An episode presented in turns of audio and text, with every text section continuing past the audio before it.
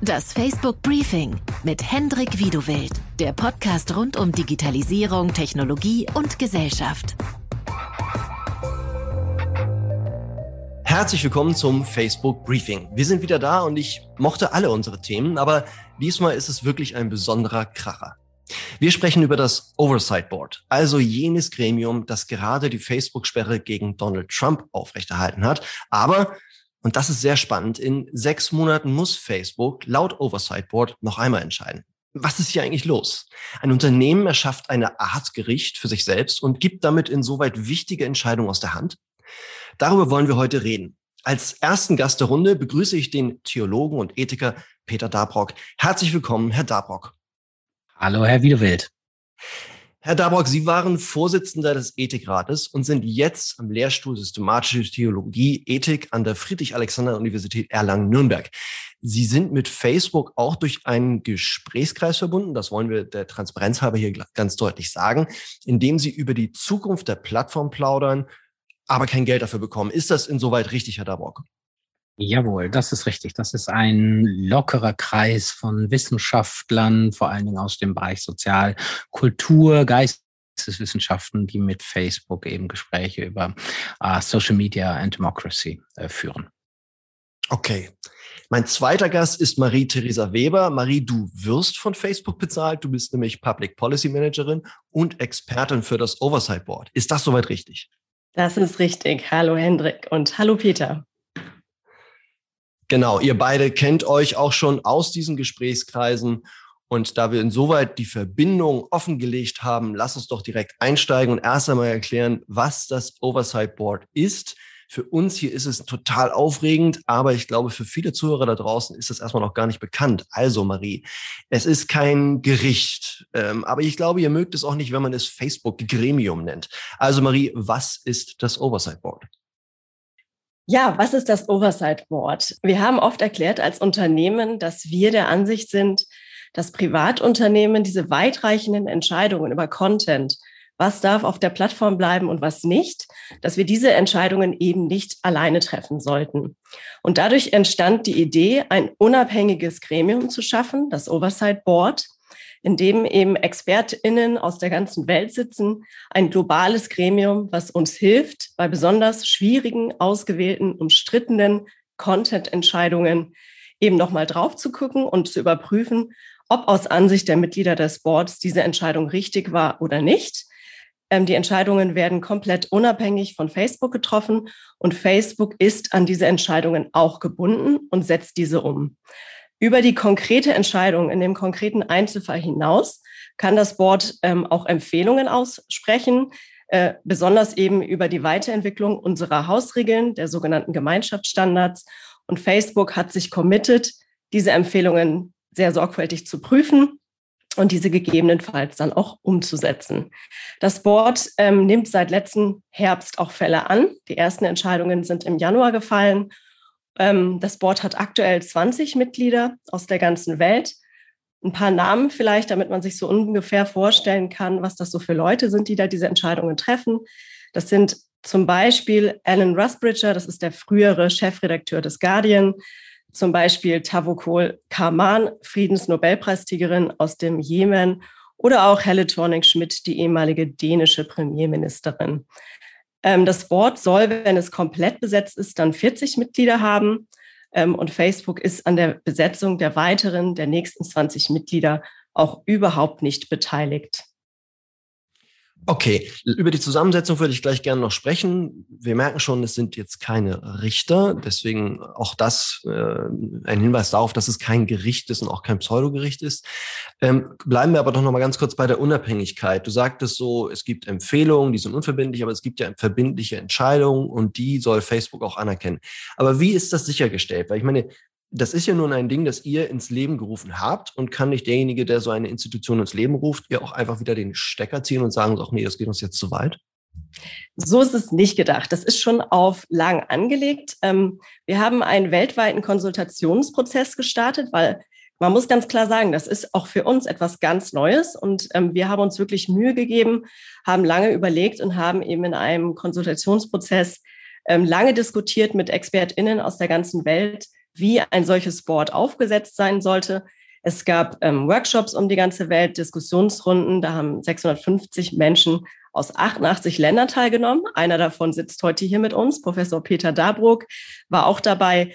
Und ein grundsätzliches ähm, Anliegen auch der ExpertInnen, mit denen wir uns ausgetauscht haben, war, dass natürlich wir diese Idee haben, aber dass die Unabhängigkeit vor allem auch dadurch gesichert sein soll, dass wir die Leute nicht direkt bezahlen, sondern dazwischen geschaltet ist eine Treuhandgesellschaft, das sogenannte Oversight Board Trust.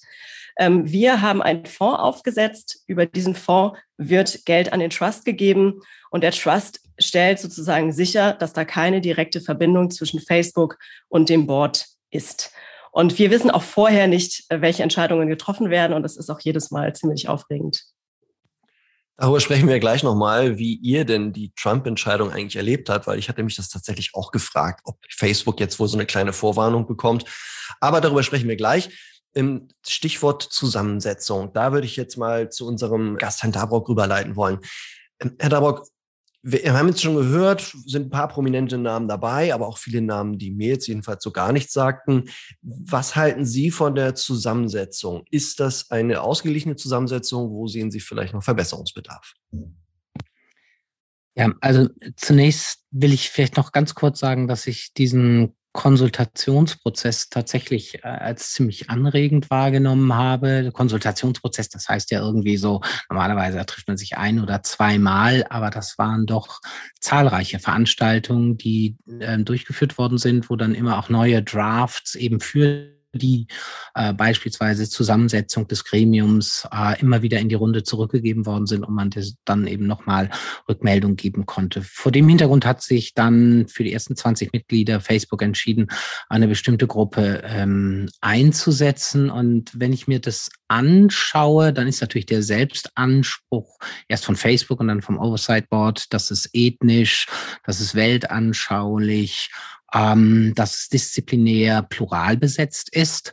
Aber wenn ich mir das anschaue, hätte ich mir hm, tatsächlich doch noch ein bisschen mehr Diversität ähm, gewünscht. Ich finde, da sind so ein paar Posterboys dabei oder Girls, die man, die eben berühmt waren bei Friedens äh, oder Nobelpreis und Ministerpräsidentin und Chefredakteur. Aber äh, ich glaube, das Oversight Board muss ja nicht einfach rechtliche Fälle und dann sehr stark juristisch, vielleicht noch das als zweite Erwähnung.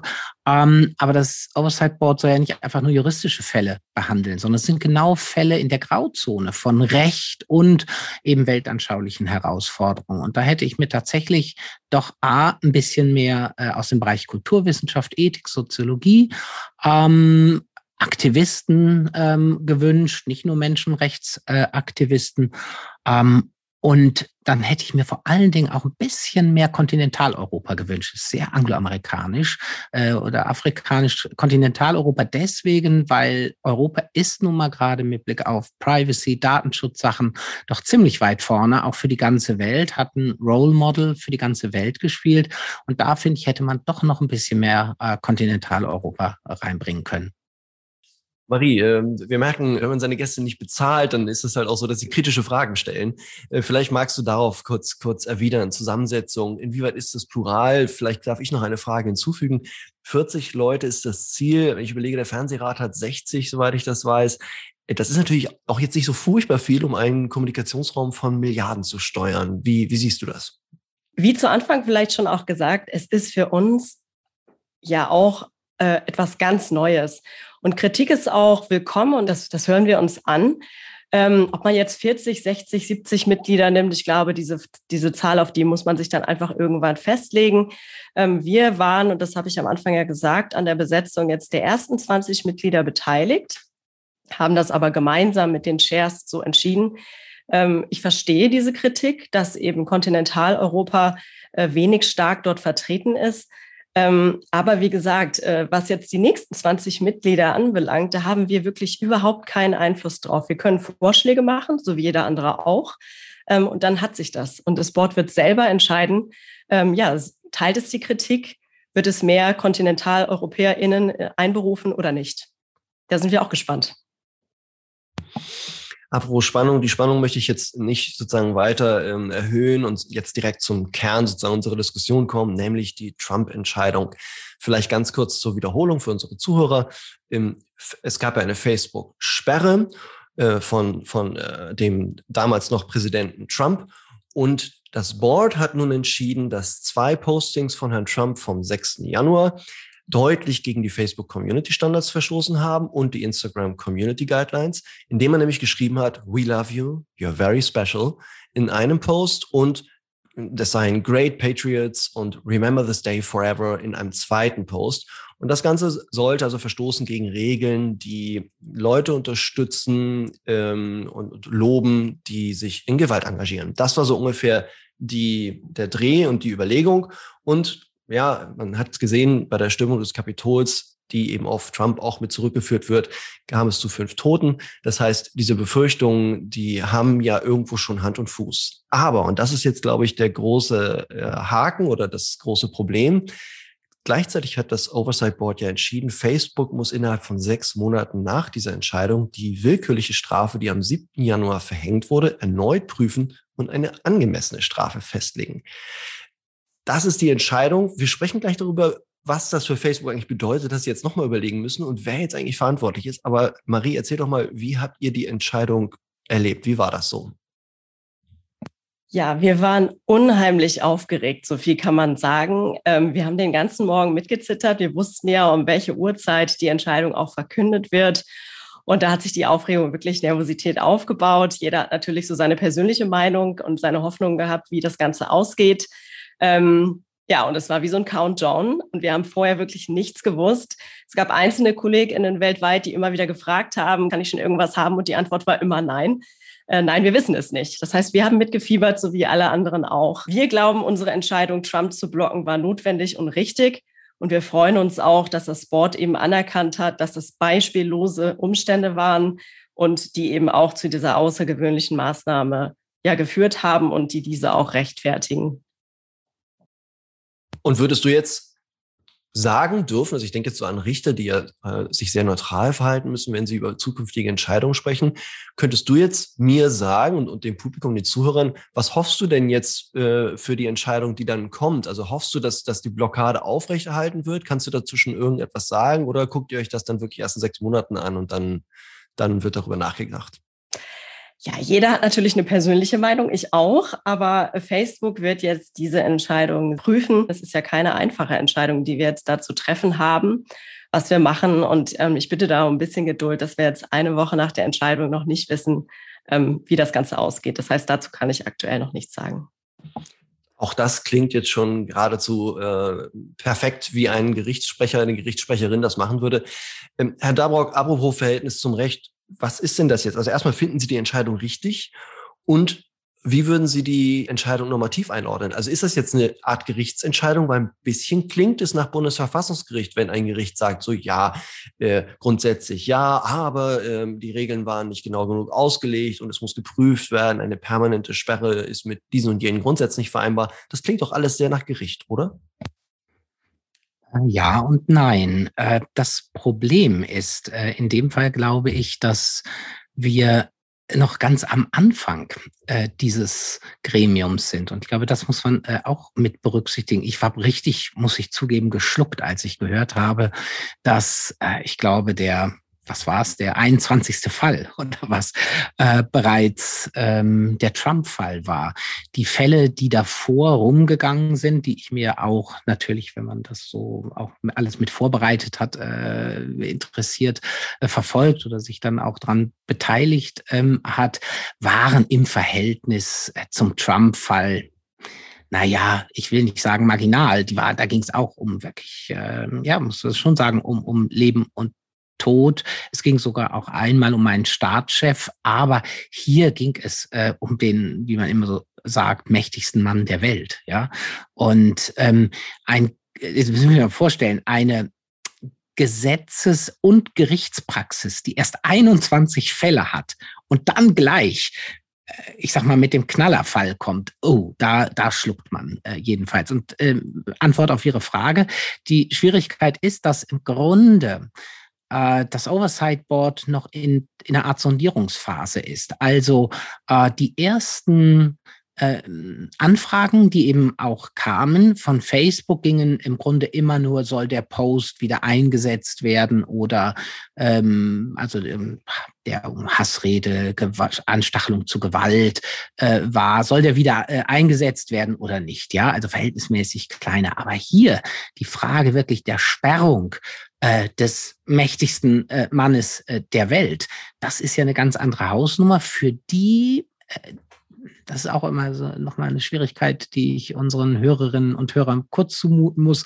Ähm, in der Traditionslinie des angloamerikanischen Rechtes, wo eben äh, bestimmte Rahmenordnungen gegeben werden, die hier durch das, äh, wenn man so will, ähm, durch das Oversight Board Law, äh, also interne Law, gesetzt worden sind, dann immer fortgeschrieben werden durch die bisherigen ähm, Urteile. Ja, da setzt sich Recht dann eben das, das berühmte Richterrecht im angloamerikanischen Raum.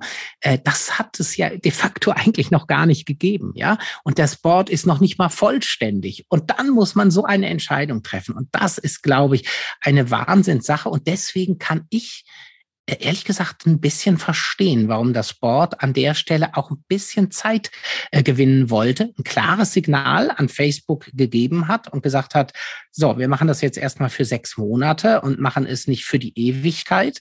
Ja, ähm, da müsst ihr die Regeln nochmal präziser machen. Macht nicht irgendwie eine Sanktion, die ihr vorher gar nicht in eurem äh, äh, Regelbuch hattet, ja, ähm, das wirkt willkürlich. Besser danach, dann haben wir auch eine bessere Rechtsgrundlage, auf der wir dann, also Rechtsgrundlage im internen äh, äh, Recht der Community Standards, um dann zu sagen, können wir das nochmal verlängern oder können wir das nicht verlängern. Und ich glaube, das ist dieses äh, Adjustieren, also das immer wieder neu nachbessern des Rechtes, was für uns vielleicht äh, kontinentaleuropäischen, speziell im deutschen Recht, ein bisschen ungewöhnlich ist, was aber im angloamerikanischen Raum relativ normal ist und dafür Zeit zu gewinnen, das würde ich echt dem Oversight Board auch zubilligen.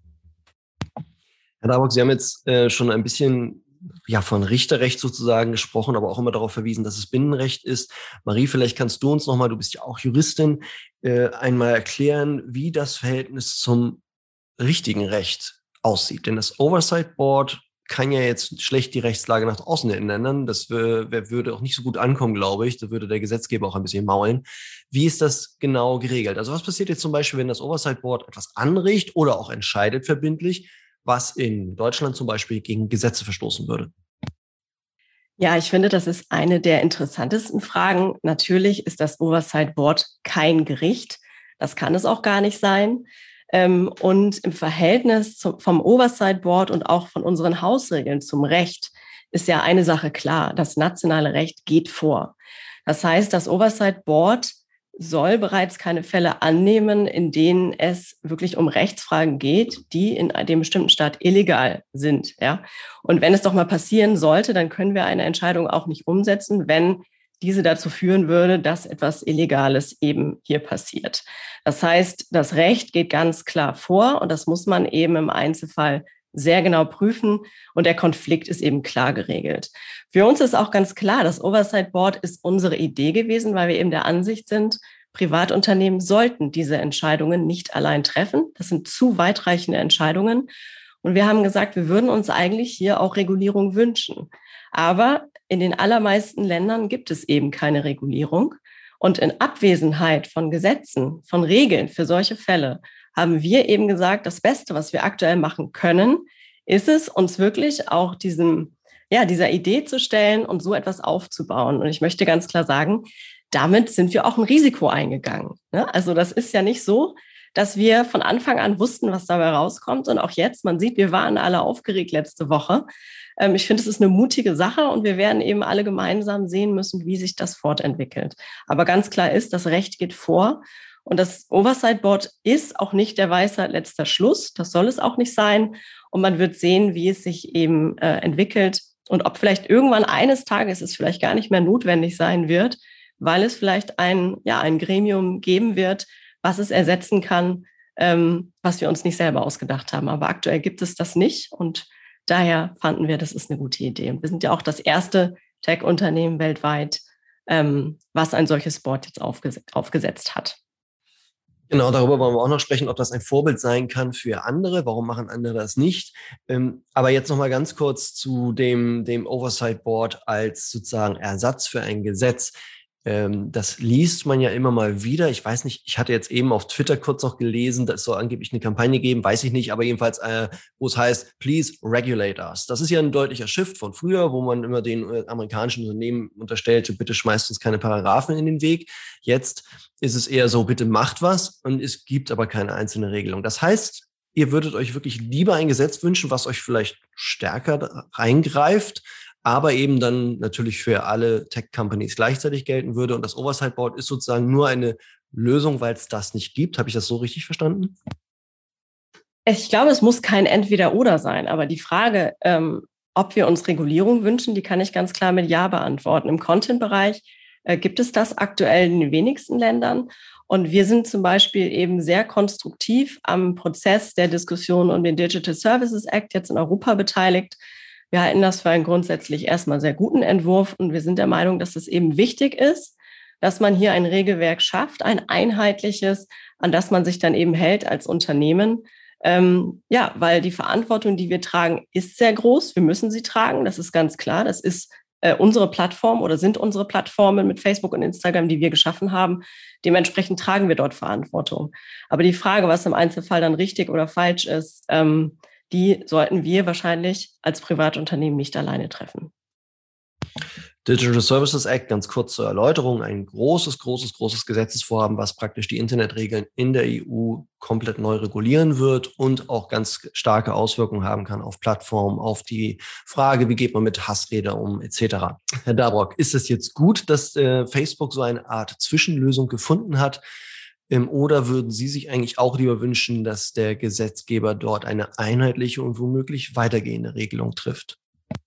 Ja, wenn man die Frage beantworten will, muss man unterscheiden, ob wir in einer idealen Welt leben, ob wir in einer realen Welt leben oder ob wir irgendwo in einem Zwischenbereich äh, leben. Und ähm, äh, Ethikern unterstellt man normalerweise immer, dass sie nur äh, in der idealen Welt leben. Äh, mein eigener Ansatz ist der, dass man doch auch immer die realen Bedingungen mit betrachten äh, sollte. Und von daher ähm, wenn ich abschichte, würde ich sagen, naja, ideale Welt wäre, dass tatsächlich alles äh, von Staatswegen ähm, kontrolliert werden könnte. Problem erstens ähm, von Staatswegen hieße, das müsste effektiv auf globaler Ebene äh, funktionieren. Haben und wollen wir tatsächlich globale Institutionen, die das äh, im globalen Standard machen? Ähm, das Zweite, selbst wenn wir es auf der nationalen Ebene machen, ich sage nur Stichwort Netzwerkdurchsetzungsgesetz, äh, haben wir da tatsächlich die Kapazitäten vom Staat. Ich glaube, wir bräuchten Tausende äh, von Staatsanwälten plus den dazugehörigen Hilfstruppen, um das Ganze umzusetzen. Also alle, die das erheben, müssen diese Forderung, müssen aber auch sagen, wie das umgesetzt werden kann. Ja, also das ist ähm, so gut ich das äh, an sich fände, glaube ich, ist es jedenfalls für die nächsten Jahre eine unrealistische Forderung. So, dann kommen wir in die reale Welt und dann muss man sagen, ähm, da gibt es auch zwei Alternativen. Entweder macht man das über die entsprechenden Plattformen und Tech-Konzerne selbst oder man macht das in so eine Art Zwischengremium, äh, so wie es jetzt, äh, glaube ich, ganz kürzlich äh, gefordert worden ist von einem Gutachten für die Friedrich-Naumann-Stiftung, äh, dass es so Social Media Councils geben soll, die über die Plattformen hinaus nochmal laufen. Dann muss man allerdings sagen, will man, dass es eine Einheitlichkeit auch in den Standards gibt oder ist es nicht gut, dass sich äh, Twitter von Facebook, von YouTube auch in der Policy äh, jeweils unterscheidet. Ähm, also und vor dem Hintergrund, nachdem ich jetzt so abgeschichtet hat, würde ich sagen, nicht optimal, aber auf jeden Fall ein erster Schritt. Denn diese Tech-Unternehmen, insbesondere Facebook, äh, sind ganz klar Privatunternehmen mit äh, bestimmten äh, legitimen betriebswirtschaftlichen Zielen, bei denen auch bestimmte psychologische Methoden benutzt werden, naja, äh, haben wir hier, haben Sie hier schon debattiert, äh, haben wir in der Öffentlichkeit schon oft debattiert, die, über die man nun wirklich debattieren muss. Äh, und auf der anderen Seite sind sie halt Öffentlichkeit, richtig Öffentlichkeit, ja. Das, und da erwarten wir Transparenz und da erwarten wir Partizipation. Und da brauchen wir gerade bei solchen Entscheidungen, wie es Marie jetzt gerade ähm, äh, dargelegt hat, tatsächlich auch Partizipation der Zivilgesellschaft. Und in diese Richtung ist das einfach etwas, was noch kein anderes Tech-Unternehmen gemacht hat. Und deswegen sage ich, jawohl, ein erster Schritt, ganz wichtig, aber ich kann mir gut vorstellen, auch wenn äh, dieses Oversight Board eine Eigendynamik auch gegenüber und auch Selbstbewusstsein gegenüber Facebook entwickelt, äh, dass dann äh, die Zivilgesellschaft da noch mehr, ich sag mal, an Debattenkultur äh, und auch Standards rausholt, als man sich im Augenblick jetzt gerade vorstellt. Ja, Herr Darburg, das ist eine wunderbare äh, Überleitung, eine wunderbare Überleitung zu meiner nächsten Frage im Grunde. Denn ich frage mich, ja, das ist ja eine Möglichkeit, Verantwortung, äh, einer Verantwortung gerecht zu werden. Auf der anderen Seite scheint es mir doch auch so zu sein, dass Facebook ein Stück weit die Verantwortung aus der Hand gibt. Denn dieses Oversight Board kann ja gerade Entscheidungen treffen, die Facebook vielleicht gar nicht so schmecken. Es gibt da so einen Fall, wo äh, ein Nutzer ein angebliches Goebbels-Zitat äh, verbreitet hat. Facebook hat gesagt, uh, da musst du dich aber distanzieren, das steht so in unseren Community Guidelines. Wenn du das nicht machst, dann ist es verboten. Und das Oversight Board, ich vereinfache hier natürlich ganz stark, hat letztendlich gesagt, so, nee, nee, das ist aus dem Kontext irgendwie erkennbar, das war darauf gemünzt, äh, auch einen Vergleich zu Trump herzustellen, wo man jetzt die Frage stellen kann, ist das legitim, Goebbels mit Trump zu vergleichen und so weiter. Aber er hat also letztendlich dann gesagt, so nein, das darf man so äh, kategorisch nicht verbieten. Das heißt, da entscheidet plötzlich gar kein Unternehmen mehr, sondern etwas anderes. Äh, hat Facebook da jetzt ein bisschen Zepter und Verantwortung damit nicht doch aus der Hand gegeben, Herr Dabrock?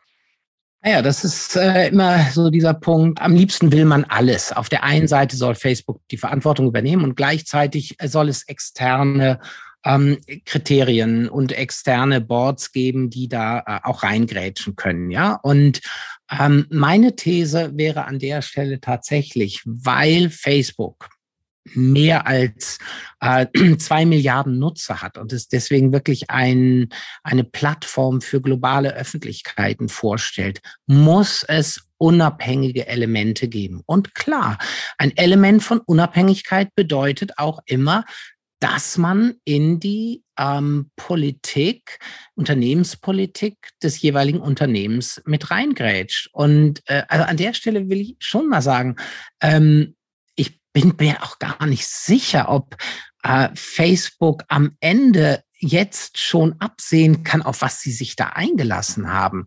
Denn wenn man sagt, wie man jetzt im Trump-Fall gesehen hat, das Oversight Board sagt nicht einfach nur, ja, ihr müsst Trump äh, wieder zulassen oder er ist für immer gesperrt, Punkt aus Feierabend, sondern es sagt, hey, da stimmt was mit eurem jetzigen Regelwerk nicht.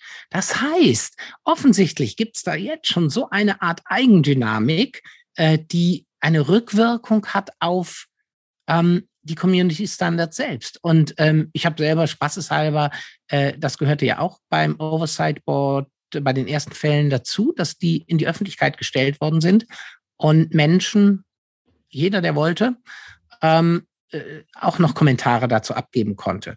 Und äh, mir, also gerade den Fall, den Sie gerade genannt haben, der war mir auch aufgefallen. Und ähm, da habe ich gedacht, ja, die ist einfach Ja, Nein ist zu simpel äh, in den äh, möglichen Entscheidungen. Da muss man sagen, äh, beispielsweise, mh, ja, das könnt ihr freigeben, aber da muss beispielsweise noch ein Kommentar drunter oder irgendwie so etwas, ja. Und schon fängt man an, und das hat ja offensichtlich das Oversight Board jetzt auch beim Trump-Fall gemacht, äh, zu sagen, ja, aber. Ja, und mit dem aber kommen immer Elemente rein, ehrlich gesagt, die für Facebook auch unangenehm werden können. Und da hoffe ich so ein bisschen, äh, dass tatsächlich die Zivilgesellschaft äh, mehr Kraft findet. Ich bin mal gespannt, wie lange Facebook äh, das Experiment in der Form, so wie es jetzt das Oversight Board auch übernommen hat, äh, auch mit weiterführt. Ich fände es toll. Marie, das schreit nach einer Frage nach dir. Du hast eben auch schon fleißig genickt. Mich erinnert diese Oversight Board Nebenbemerkungen, äh, die erinnern mich immer an das Bundesverfassungsgericht, das auch immer sagt so, also wir machen das jetzt, wir lassen das jetzt erstmal so stehen, aber ihr habt jetzt eine Frist von zwei Jahren und macht ihr eine Neuregelung. So ist das hier auch. Habt ihr das zu Ende gedacht und wird dir manchmal ein bisschen mulmig, wenn du so siehst, was das Oversight Board für eine Eigendynamik entwickelt?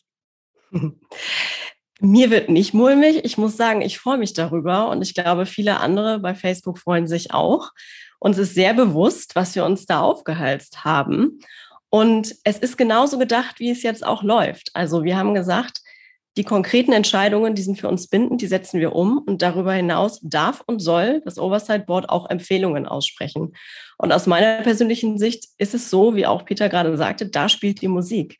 Ähm, wir haben jetzt schon äh, öffentlich gemacht in einem Blogpost, dass wir elf Empfehlungen dabei sind umzusetzen. Fünf prüfen wir gerade. Ähm, und bei einer haben wir uns entschieden, sie nicht umzusetzen. Das heißt, wir nehmen das sehr, sehr ernst. Wir gucken uns das an.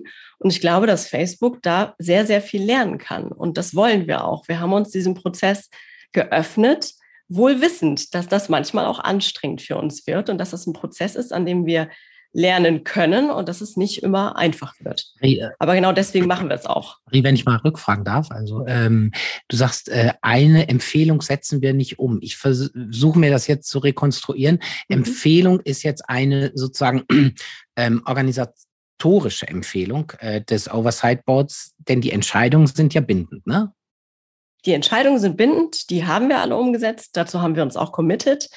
Ähm, bei dieser einen Empfehlung, wo wir uns entschieden haben, diese nicht umzusetzen, geht es um Misinformation, also Fehlinformationen rund um Covid-19. Und da haben wir uns gesagt, da überwiegt für uns bei diesem wirklich globalen Gesundheitsthema immer der Sicherheitsaspekt. Das ist die einzige und bei allen anderen ähm, schauen wir gerade. Das ist, äh, bei der Trump-Entscheidung habe ich gesagt, da müssen wir jetzt wirklich in Ruhe drauf gucken. Aber ich glaube, da spielt die Musik, das ist wirklich der interessante Teil, an dem Facebook sich auch fortentwickeln kann. Ich will diese ganze Frage der Verantwortlichkeit noch mal ein bisschen zuspitzen. Was wäre denn jetzt? Äh, und diese Frage ist schon in der Öffentlichkeit diskutiert worden. Die ist ja sehr interessant. Was wäre, wenn das Oversight Board irgendwann mal entscheidet, Trump könnt ihr jetzt nicht dauerhaft sperren oder ihr müsst irgendwie jetzt darüber nachdenken, ihn wieder auf die Plattform zu lassen. Facebook macht das dann. Und dann kommt es nochmal wieder zu so einem, so einer Dog Whistle, so einem Andeutungsregen, der dann dazu führt, dass Menschen wieder das Kapitol stürmen, wieder Menschen ums Leben kommen. Wer ist denn dann verantwortlich? Und das vielleicht erstmal die Frage an, an Herrn Dabrock tatsächlich. Ähm, wen würden Sie denn als Ethiker da jetzt in der Verantwortung sehen? Wer ist schuld oder gibt es auch die Situation, dass das dann eben etwas ist, womit eine freiheitliche Gesellschaft leben muss? Wie würden Sie das sehen? Also ich glaube, das ist wirklich eine wahnsinnig komplizierte Frage. Äh, also beziehungsweise die Antwort ist kompliziert auf die Frage, auf die klare Frage. Ähm, und das liegt daran, dass eben Facebook selber so eine Twitter-Position hat. Also modern sagt man Hybrid-Organisation äh, ist, äh, nämlich auf der einen Seite ein privatwirtschaftliches Unternehmen, das als Ganzes nach außen agiert und auf der anderen Seite das, was ich so nenne, so eine neue Form von Öffentlichkeit, eine Mischung von lokal bis globaler Öffentlichkeit. Und wir haben gerade gesagt, im Innenverhältnis äh, ist mh, hm, das Oversight Board ein unabhängiges Gremium gegenüber Facebook im Außenverhältnis, also jetzt Facebook, ich sag mal gegen den Rest der Welt, äh, ist, ist das Oversight Board aus meiner Sicht funktional, auch wenn es wirtschaftlich gegenüber Facebook und so weiter und so fort unabhängig ist, ähm, ist es ein Element äh, von Facebook insgesamt, sodass ich immer sagen würde, am Ende muss Facebook äh, für die ganze Sache verantwortlich sein, weil es sind nicht einfach, also im Außenverhältnis gegenüber der Welt, unabhängige Richter. Was treibt mich zu dieser Überlegung? Ähm, ich hatte gerade am Anfang gesagt, ganz wichtig für das Oversight Board ist, ähm, dass es äh, von den Positionen, von den Disziplinen, aber auch ethnisch, auch finanziell äh, ganz hochgradig plural aufgestellt sein muss. Und wenn wir das wirklich wollen, dass Menschen aus sich entwickelnden Ländern hier ihre Perspektiven gleichberechtigt in das Oversight Board einbringen ähm, dann müssen sie auch die Sicherheit haben, äh, auch gerade in den Regionen, in denen sie tätig sind, in denen es ja also mit Blick auf Menschenrechte und sonst was oft ziemlich haarig zugeht, nicht befürchten zu müssen, dass sie persönlich für solche Entscheidungen zur Verantwortung gezogen werden. Und ich glaube, da würde man sich selbst ins Knie schießen und würde sozusagen im Innenverhältnis diese Unabhängigkeit, die mir gerade so wichtig war, ähm, und auch die Weiterentwicklung damit der Community Standards in Facebook total aufs Spiel setzen, wenn man den Richtern dann persönlich, also den in Anführungsstrichen bitte, Richtern äh, im, im, in der Facebook-Welt äh, da eine persönliche Verantwortung äh, geben würde. Also das will ich nur mit zu bedenken geben, wenn man sagt, ja, jetzt muss aber Herr so und so oder Frau so und so äh, da plötzlich äh, für die Toten gerade stehen. Marie, eine wahnsinnig komplizierte Lage der Verantwortlichkeit. Ähm, kannst du das so teilen, was Herr Dabrock gesagt hat? Ja, ich glaube, es ist ganz klar, dass die Verantwortung trägt am Ende Facebook. Es sind unsere Plattformen, es sind unsere Hausregeln, also unsere Gemeinschaftsstandards, die ja auch die Grundlage sind für die Entscheidungen des Oversight Boards. Da können wir uns nicht rausreden, auch wenn ein Board uns sagt, äh, lade dies oder jenes wieder hoch. Äh, die Verantwortung bleibt bei uns. Und, das möchte ich vielleicht auch nochmal sagen, weil man das oft vergisst, in dem Beispielsfall liegt die Verantwortung in allererster Linie selbstverständlich bei Donald Trump. Ähm, und auf der zweiten Ebene dann äh, beim Unternehmen. Okay, ganz Zustimmung. Äh, Darburg und Marie, ihr seid euch einig.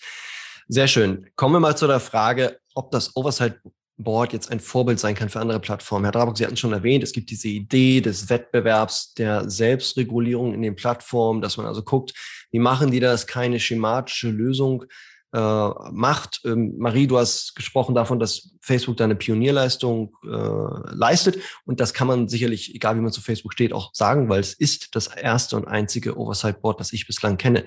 Wie schätzt du denn die Chancen ein, dass andere Tech-Unternehmen das übernehmen? Seid ihr da eventuell sogar in Gesprächen, sofern das Kartellrecht überhaupt erlaubt, oder seht ihr da irgendwelche Bewegungen? Ich glaube, wir sind dafür offen. Ähm, wir haben uns jetzt erstmal ähm, als das Facebook Oversight Board konzipiert. Aber es ist, wie, wie gesagt, etwas, was sich auch weiterentwickeln kann und darf. Und sollte sich da Interesse ähm, ergeben, kann das durchaus sein, dass das irgendwann sich als Idee weiterentwickelt und sich da auch weitere Unternehmen anschließen. Mir persönlich ist aktuell nicht bekannt, dass es da solche Gespräche gibt, muss aber nicht heißen, dass es nicht vielleicht doch so ist. Und ähm, was meinst du, wenn du das irgendwie prognostizieren würdest, wie die Politik darauf reagiert? Denn ihr macht das ja auch, weil die Politik, sagt ihr, noch kein Gesetz gemacht hat dafür, sich nicht einigen konnte, insbesondere international nicht. Was nehmt ihr denn dort für Signale wahr? Doch sicherlich nur, nicht nur ungeteilte äh, Begeisterung, oder? Ja, in der Tat. Wir haben auch Kritik gehört. Es hieß, na ja, jetzt Facebook schafft sich sein eigenes Board und so weiter. Das kann ja gar nicht unabhängig sein. Ähm, wir hören diese Kritik und wie gesagt, Kritik ist willkommen. Man muss aber auch sagen, vielleicht darf man den Ball dann auch zurückspielen, weil wir machen das eben in Abwesenheit von Regeln. Und es ist, glaube ich, auch ein bisschen einfach zu sagen, es sollte immer ein staatliches Gesetz geben und Facebook sollte solche Entscheidungen wie im Fall Trump gar nicht alleine treffen. Weil, wenn man einfach realistisch ist, ist es ja oft so, dass genau in den Staaten, in denen jetzt jemand wirklich ein, ein Mensch, der diesem Staat vorsteht, ein Präsident, ähm, in dem dieser Präsident gefährliche Dinge macht, das sind meistens nicht die Staaten, die ein Gesetzeswerk haben, die in solchen Fällen dann auch die Macht eines, solches, eines solchen Präsidenten einschränken. Das heißt, man muss da, glaube ich, auch ein bisschen realistisch sein. Das hat Peter vorhin auch gesagt, in welcher Welt äh, leben wir. Und wir hören die Kritik, wir nehmen die ernst. Wir führen ja auch mit der Politik Gespräche darüber. Und wir sind ähm, gespannt, wie es weitergeht und ob vielleicht als Reaktion darauf ähm, ja, jetzt Europa sich anstrengt und da wirklich ein starkes Regelwerk schafft, zum Beispiel mit dem Digital Services Act. Was ganz interessant ist, weil auf einmal gibt es starke Regelungen ähm, und es gibt den Wunsch nach starken Regelungen nicht nur von Kritikern der Konzerne, sondern von den Konzernen selbst. Und ja, da frage ich mich natürlich, wer spricht sich jetzt eigentlich noch gegen eine Regulierung aus? Aber das ist ein persönliches Hobby von mir. Herr Dabrock wollte jetzt noch einspringen. Mhm. Ich glaube, man muss unterscheiden äh, zwischen dem, was auf der Ebene jetzt mit Blick auf Deutschland gesprochen, des NetzDGs ähm, an Problemen da ist und dem, was äh, in dem Bereich, ja, wo es mehr ähm, um auch die Wahrung der Pluralität, der Meinungsvielfalt und der jeweiligen Policy der unterschiedlichen Plattformen über das Gesetzliche hinausgeht. Und äh, für den ersten Bereich, also äh, Umsetzung von NetzDG-Fragen, da kann ich mir zum Beispiel sehr gut vorstellen, dass es dort tatsächlich ähm, eine äh, von den Tech-Unternehmen je nach ihren Größen, es gibt ja auch kleinere Plattformen, die müssten dann da entsprechend kleiner einzahlen, eine gemeinsame Institution gibt, die das für alle äh, zusammen ähm, umsetzt, weil da gefällt mir das zum Teil gar nicht, dass das sozusagen unmittelbar bei den äh, Unternehmen gemacht wird. Ja? Ähm, das wäre auch etwas, was, glaube ich, mit Blick insgesamt auf die Glaubwürdigkeit äh, der Plattform und die Vertrauenswürdigkeit in Deutschland äh, weil ja doch mit Blick auf diese Umsetzungsregeln doch immer äh, es Kritik gibt, war, warum sperrt Twitter jetzt äh, jemanden wegen dieser und jener Sache so lange? Und wenn man das sozusagen auslagert, ja, da, da glaube ich, ähm, fördert das die Vertrauenskultur darin. Was anderes ist, äh, wenn es tatsächlich um die jeweiligen Hausstandards geht, ja, die jenseits der gesetzlichen Frage sind. Also ähm, ich glaube, das äh, kann ich äh, erzählen, weil es den Chatham House Rules entspricht und keine Details von Personen äh, erwähnt. Ähm, und es ist auch einmal in einem New York Times Artikel gewesen. Äh, deswegen äh, ist es sogar auch, was ich mitbekommen habe, sowieso schon öffentlich. Ähm, wir haben mal ähm, äh, bei dem entsprechenden, bei einer Teamsitzung von unserem Arbeitskreis in Menlo Park teilgenommen. Da ging es um die Frage, wie geht man damit um, wenn eine Frau Essstörungen hat ähm, und äh, muss man im Newsfeed äh, bei dem, was man von ihrer Click- und Like-History äh, sozusagen kennt, äh, vermuten, dass sie ähm, eben da äh, ein, ein wirklich gravierendes Problem hat, muss man da entsprechende ähm, Postings äh, nach unten setzen oder nicht? Ja, darf man das oder darf man das nicht? Das sind Dinge, die klarerweise jenseits des rein gesetzlichen sind. Und ich finde, ähm, da muss jedes Unternehmen selbst eine eigene Policy fahren. Und da finde ich es nicht richtig, wenn man das sozusagen jetzt ganz allgemein äh, durch so ein äh, unabhängiges drittes äh, Social Media Board macht, ja. Und da würde, und, und in diese Richtung sehe ich auch das Oversight Board äh, laufen und bei dem anderen dann eben tatsächlich etwas ähm, allgemein äh, über die jeweiligen Technikunternehmen hinausgehen. Ich glaube, das wäre eine ganz gute Kombination. Große Zustimmung für diese Aussage. Es gibt einfach Bereiche, für die muss ein Unternehmen Hausregeln schaffen. Ähm, sonst würde man sich auch aus der Verantwortung ziehen. Das ist so und das muss auch so sein. Und daneben steht das Recht. Ja, wunderbar. Also, äh, das sind ja fast schon Schlussworte gewesen.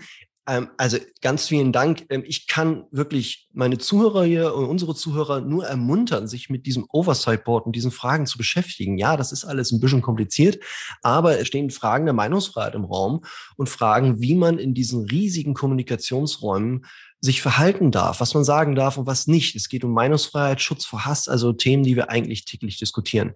Ich bin sehr gespannt, wohin das Board steuert und was die anderen Plattformen machen, was der Gesetzgeber und die Politik macht. Erst einmal danke Marie, danke lieber Herr Dabrock für die, für die spannende, spannende Diskussion, sehr detailliert. Trotzdem hoffe ich klar und verständlich. Danke euch, äh, liebe Zuhörerinnen und Zuhörer. Wir hören uns dann bald wieder. Lasst euch bis dahin nicht stressen. Bis bald. Das Facebook Briefing mit Hendrik Wiedewild, der Podcast rund um Digitalisierung, Technologie und Gesellschaft. Dieser Podcast wird produziert von Podstars bei OMR.